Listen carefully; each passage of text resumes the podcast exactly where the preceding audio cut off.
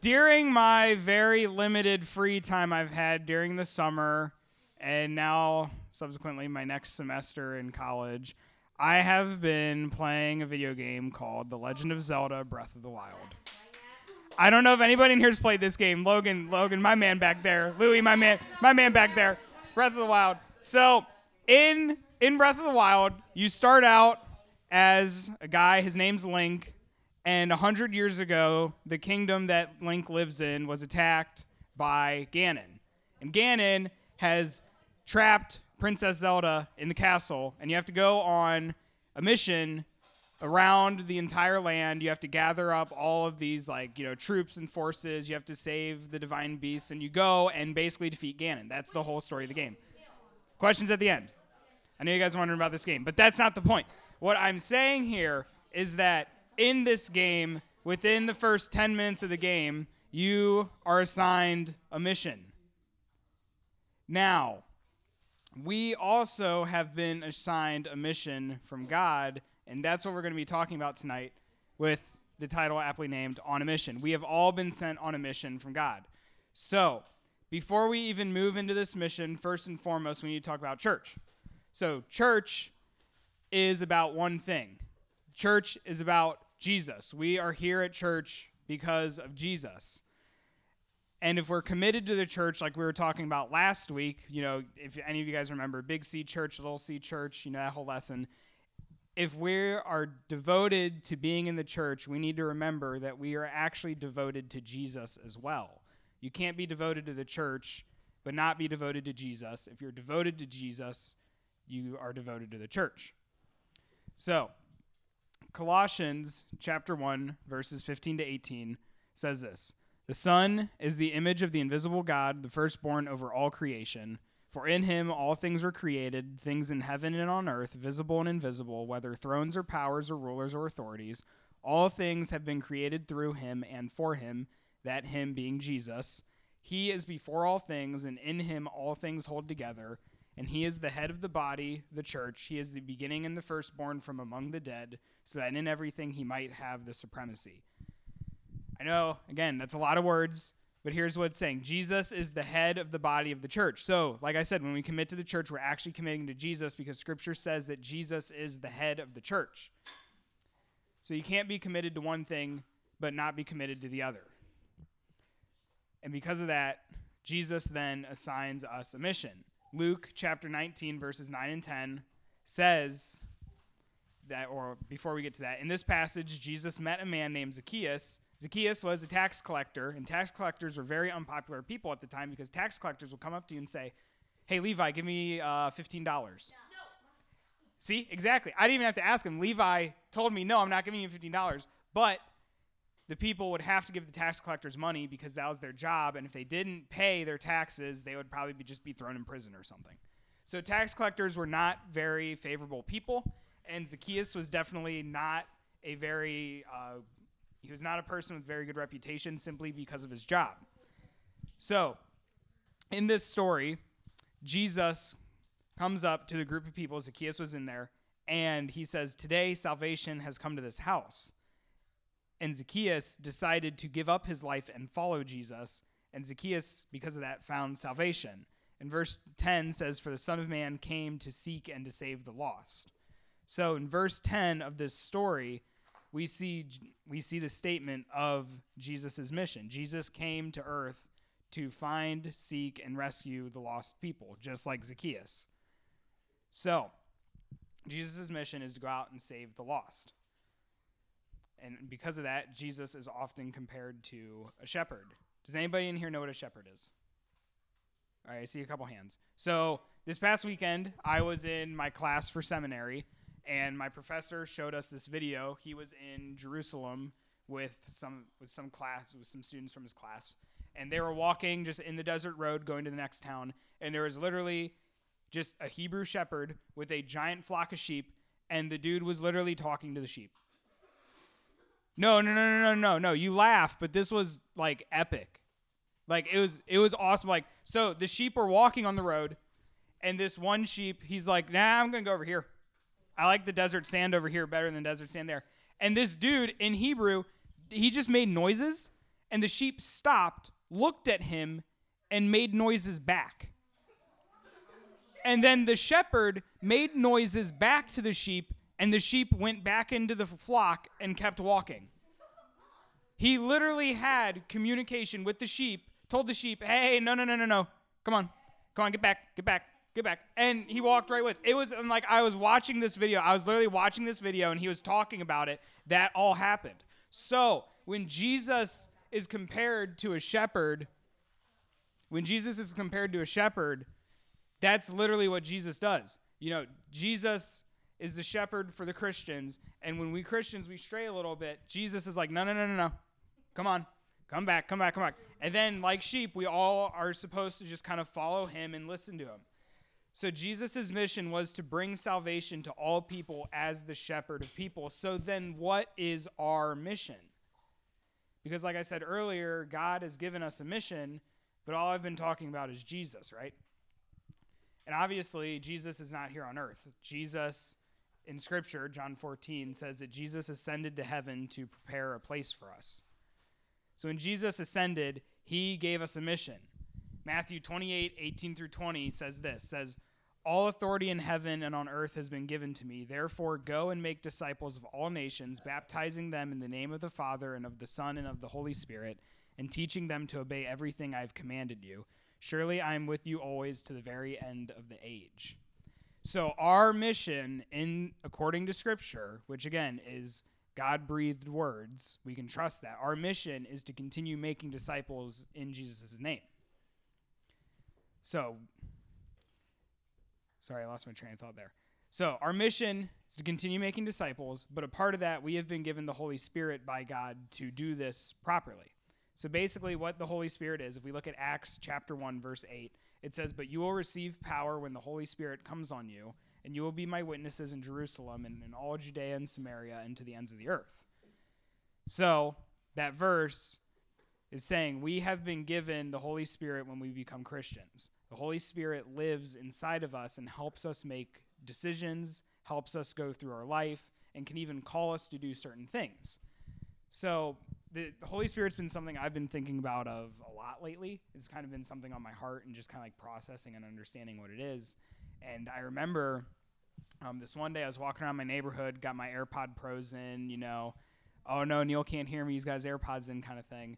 So I'm walking up the road, and this Amazon truck like I'm walking is like driving the same speed I'm going, right? Like I'm just kind of walking. I'm like, I'm like, bro, do you have my package? Like, like, do you recognize me? Like, you only have my address. I don't think you know what I look like. I don't have an Amazon Alexa. You don't know what my voice is like. So this dude gets out of the Amazon truck.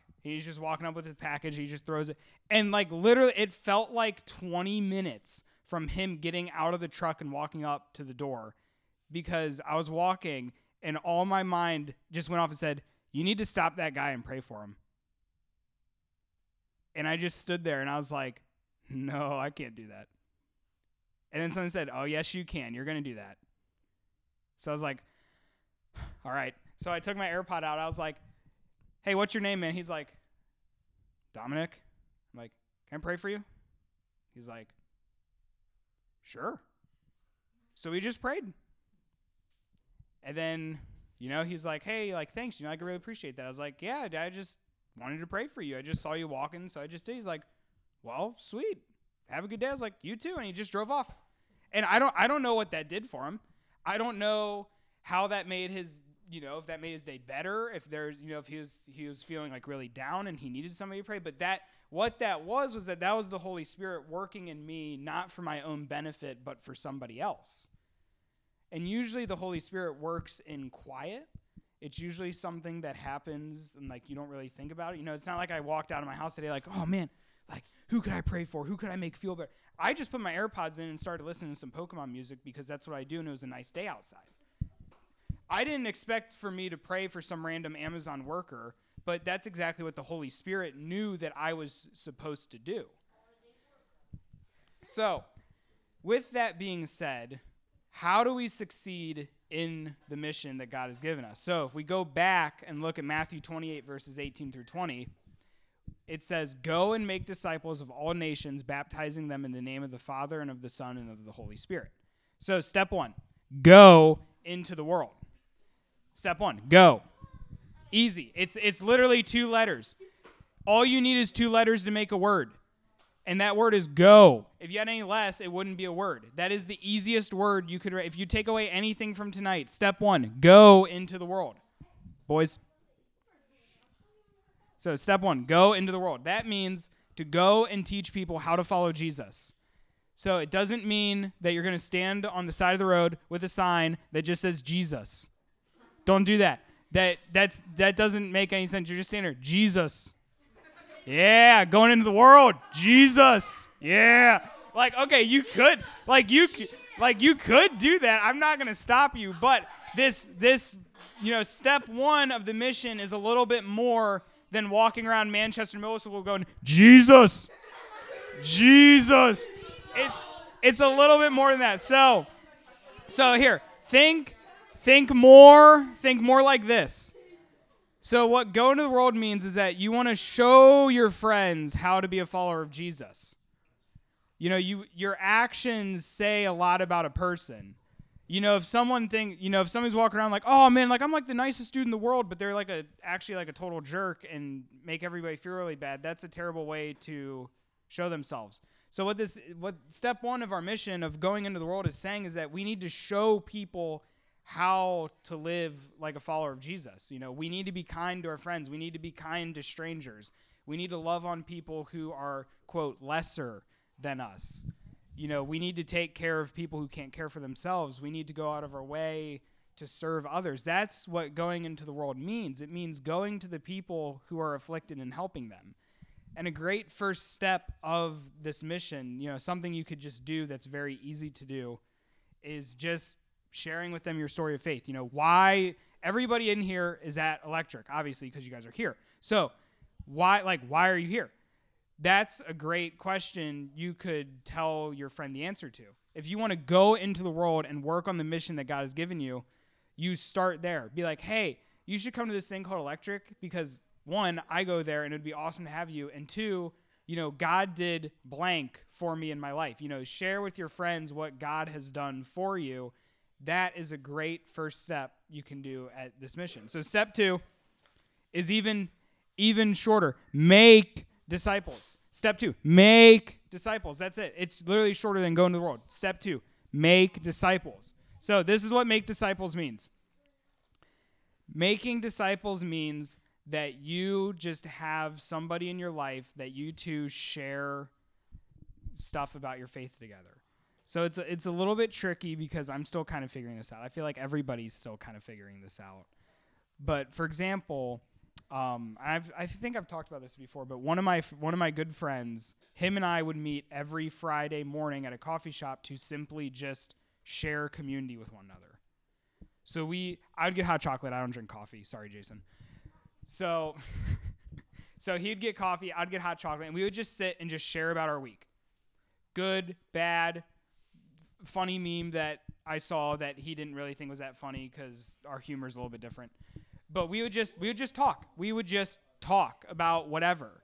That is part of making disciples is that you just find find a good friend that you know you can trust and you just sit down with them and you just share time together to be more than friends, but you be intentional with them. You know, any anybody in this room could hang out with each other, sit, laugh, have fun and then go home. But what Jesus is calling us to is the friends we have, you know, being intentional with it. Like hey, I'm struggling with this. Here's something going on in my life that's really like hard. Can you pray for me with that? That is part of this. And even part of this too is finding your friends that might not be believers of Jesus or they say they are, but you know, they're struggling a little bit with their faith, maybe they haven't come to church in a while, and encouraging them. You know, if you have a friend that doesn't believe, being like, hey, like like I know you're not in this whole church thing, but like I can promise you that God's really cool and he's done all this stuff in my life and like I really want you to come, you know, like yeah, he is cool. You know, like I like just encourage the people around you, know, your friends to follow Jesus wholeheartedly because that is part of the mission that God has given us. And as believers in Christ, this you know, I hate saying like this is our job, But it also kind of is because this is the mission that Jesus has given us is to go out into the world and make disciples. You know, help people see Jesus through our actions, through our words, and be intentional with the people around us to help them grow in their faith. Because when we do that, you know, if I help my friend follow Jesus and he becomes, you know, a close follower of Jesus, then he could help somebody else, and then we're spreading light into the world that Jesus also calls us to do. And then at the very end of this whole passage, it says, And surely I'm with you always to the very end of the age, which I, I feel like, and it's ended with this because Jesus is reminding us that he's always with us. You know, he's not present on earth, but he's given us the Holy Spirit so that we can continue in our daily life having that confidence and having that security in Jesus and knowing that like you know even even though life is tough even though it might be hard praying for random people out in the road it might be hard going up to your friend and being like you know like hey like like let's hang out intentionally. Let's talk about these hard things going on in each other's lives. Like that stuff might be hard but we have Jesus with us always through the Holy Spirit. The Holy Spirit literally just destroys everything else in existence. Like nothing can even really come come close to us because we have the Holy Spirit in us. So, with all that said, as followers of Christ, we've kind of already accepted this mission. It's kind of part of following Christ is kind of the understanding that you're going to go out into the world and help make disciples and help spread the word of Jesus because that's something he's called us to.